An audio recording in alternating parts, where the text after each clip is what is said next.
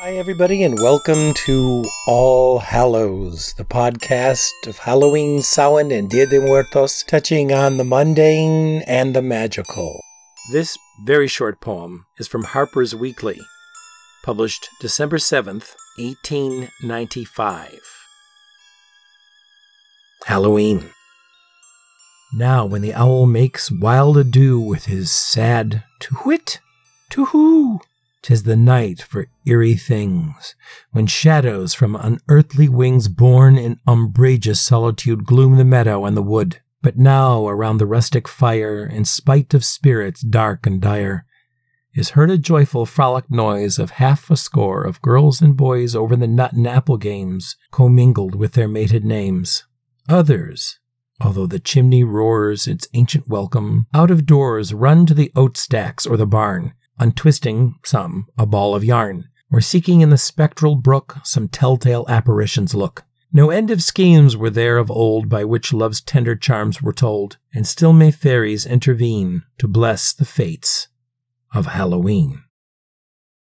Halloween in the Victorian era was a prime time to play divination games, melting wax into water, throwing chestnuts into a pan and counting how many popped, or looking at the shapes to see if they indicated your future love's identity. Of course, this all went by the wayside in the early 1920s when the increase in violence caused officials started organizing Halloween into something a little more tame what we now call trick or treating.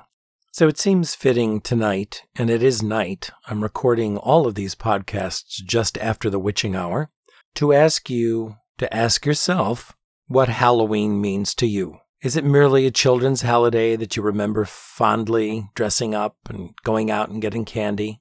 Do you still dress up?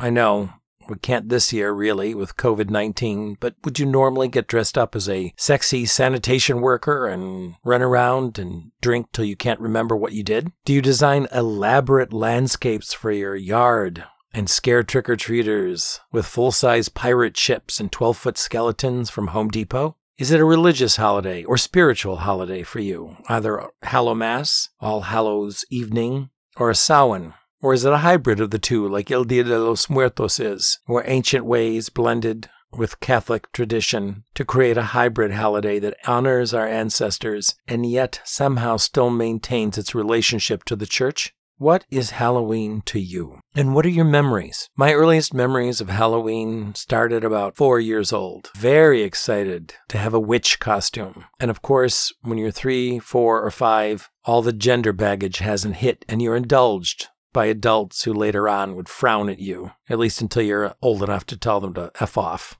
I remember dressing as Mae West once because before my voice broke and before I was fully aware of how sexual a person Mae West was, I just thought she was cool and powerful and I could imitate her voice. When my little brother and sister were in kindergarten, which would have been 1980, so I had maybe begun high school, I dressed as Death with a latex mask and a full hooded robe and long fingernails. And I actually led, while visiting my little brother and sister at their kindergarten, their parade. And I still have a picture of me holding a young child who had difficult walking. And the irony is not lost on me that Death had Batman in his arms as he led a ragtag group of costumed kindergartners anxious to show their costumes off for the rest of the school. Halloween, of course, as I got older, was something very different taking out my younger brother and sister until they were too old. However, leaving home at the age of 15 or 16, a lot of Halloweens were just spent with friends. I was one of the people at the head of the line in 1988 for the Greenwich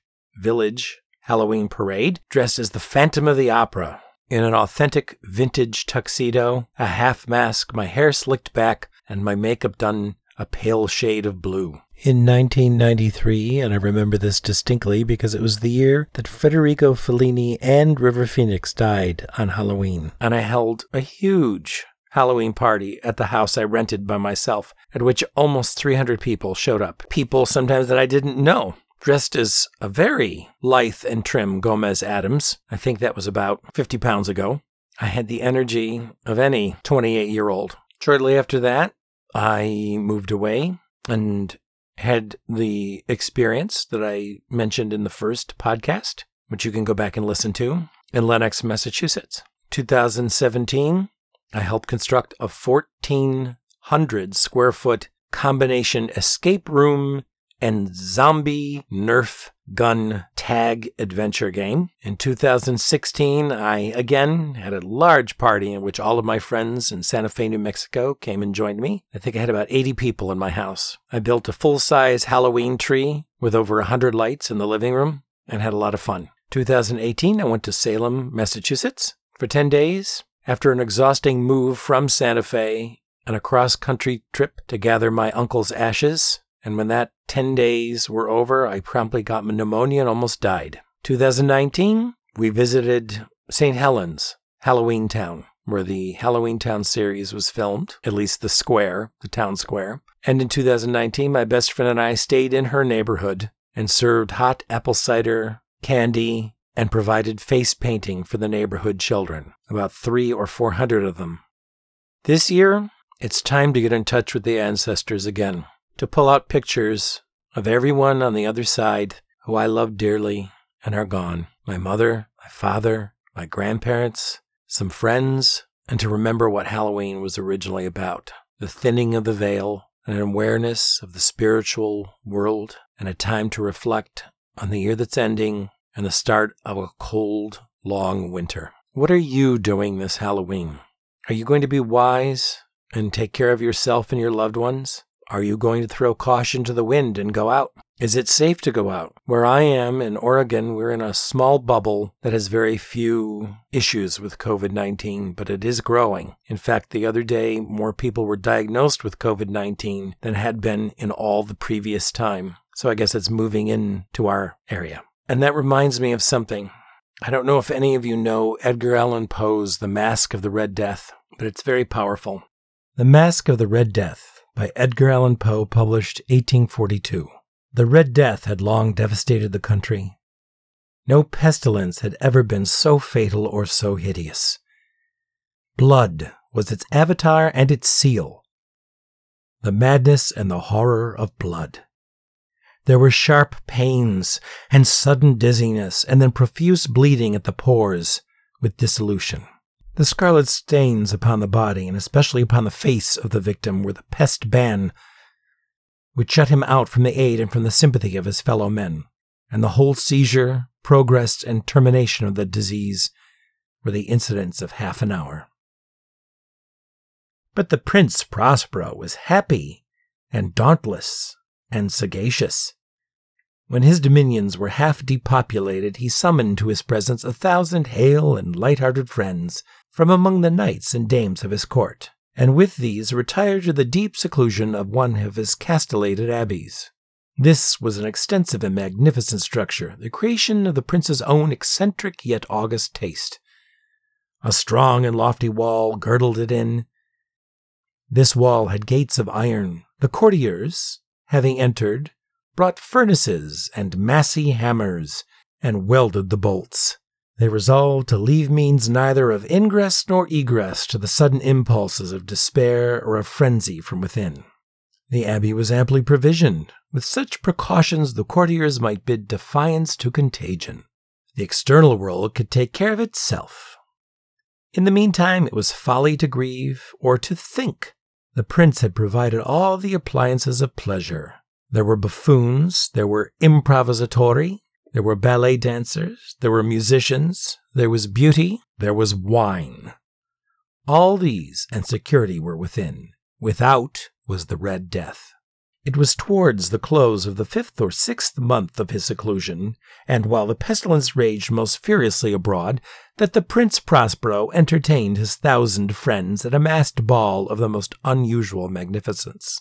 It was a voluptuous scene, that masquerade. But first, let me tell of the rooms in which it was held. These were seven, an imperial suite. In many palaces, however, such suites form a long and straight vista, while the folding doors slide back nearly to the walls on either hand, so that the view of the whole extent is scarcely impeded. Here the case was very different, as might have been expected from the Duke's love of the bazaar. The apartments were so irregularly disposed that the vision embraced but little more than one at a time. There was a sharp turn at every 20 or 30 yards, and at each turn, a novel effect. To the right and left, in the middle of each wall, a tall and narrow Gothic window looked out upon a closed corridor which pursued the windings of the suite. These windows were of stained glass, whose color varied in accordance with the prevailing hue or the decorations of the chamber into which it opened. That at the eastern extremity was hung, for example, in blue, and vividly blue were its windows. The second chamber was purple in its ornaments and tapestries, and here the panes were purple. The third was green throughout, and so were the casements. The fourth was furnished and lighted with orange, the fifth with white, the sixth with violet. The seventh apartment was closely shrouded in black velvet tapestries that hung all over the ceiling and down the walls, falling in heavy folds upon a carpet of the same material and hue. But in this chamber only, the color of the windows failed to correspond with the decorations. The panes here were scarlet, a deep blood color. Now, in no one of the seven apartments was there any lamp or candelabrum amid the profusion of golden ornaments that lay scattered to and fro or depended from the roof. There was no light of any kind emanating from lamp or candle within the suite of chambers. But in the quarters that followed the suite, there stood opposite to each window a heavy tripod bearing a brazier of fire that projected its rays through the tinted glass and so glaringly illuminated the room. And thus were produced a multitude of gaudy and fantastic appearances. But in the western or black chamber, the effect of the firelight that streamed upon the dark hangings through the blood tinted panes was ghastly in the extreme and produced so wild a look upon the countenances of those who entered that there were few of the company bold enough to set foot within its precincts at all. It was in this apartment also that there stood against the western wall a gigantic clock of ebony. Its pendulum swung to and fro with a dull, heavy, monotonous clang. And when the minute hand made the circuit of the face and the hour was to be stricken, there came from the brazen lungs of the clock a sound which was clear and loud and deep and exceedingly musical, but of so peculiar a note and emphasis that at each lapse of an hour the musicians of the orchestra were constrained to pause momentarily in their performance, to hearken to the sound. And thus the waltzers perforce ceased their evolutions, and there was a brief disconcert of the whole gay company, and while the chimes of the clock yet rang, it was observed that the giddiest grew pale, and the more aged and sedate passed their hands over their brows as if in confused reverie or meditation. But when the echoes had fully ceased, a light laughter at once pervaded the assembly. The musicians looked at each other and smiled as if at their own nervousness and folly, and made whispering vows each to the other that the next chiming of the clock should produce in them no similar emotion. And then, after the lapse of sixty minutes, which embrace three thousand and six hundred seconds of the time that flies, there came yet another chiming of the clock, and then were the same disconcert and tremulousness and meditation as before. But in spite of these things, it was a gay and magnificent revel. The tastes of the Duke were peculiar. He had a fine eye for color and effects. He disregarded the decora of mere fashion. His plans were bold and fiery, and his conceptions glowed with barbaric luster. There are some who would have thought him mad. His followers felt that he was not, it was necessary to hear and see and touch him to be sure that he was not. He had directed in great part the movable embellishments of the seven chambers upon occasion of this great fete, and it was his own guiding taste which had given character to the masqueraders. Be sure they were grotesque. There was much glare and glitter and piquancy and phantasm. There were arabesque figures with unsuited limbs and appointments. There were delirious fancies such as the madman fashions. There were much of the beautiful, much of the wanton, much of the bizarre, something of the terrible, and not a little of that which might have excited disgust. To and fro in the seven chambers there stalked, in fact, a multitude of dreams. And these, the dreams, writhed in and about, taking hue from the rooms, and causing the wild music of the orchestra to seem as the echo of their steps. And anon there strikes the ebony clock which stands in the hall of the velvet, and then for a moment all is still, and all is silent save for the voice of the clock. The dreams are stiff frozen as they stand.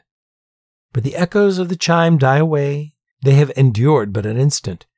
And a light, half subdued laughter floats after them as they depart. And now again the music swells, and the dreams live and writhe to and fro more merrily than ever, taking hue from the many tinted windows through which stream the rays from the tripods.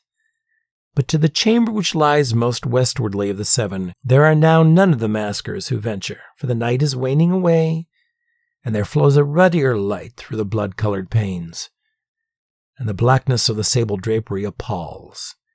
And to him whose foot falls upon the sable carpet, there comes from the near clock of ebony a muffled peal more solemnly emphatic than any which reaches their ears, who indulged in the more remote gaieties of the other apartments. But these other apartments were densely crowded, and in them beat feverishly the heart of life.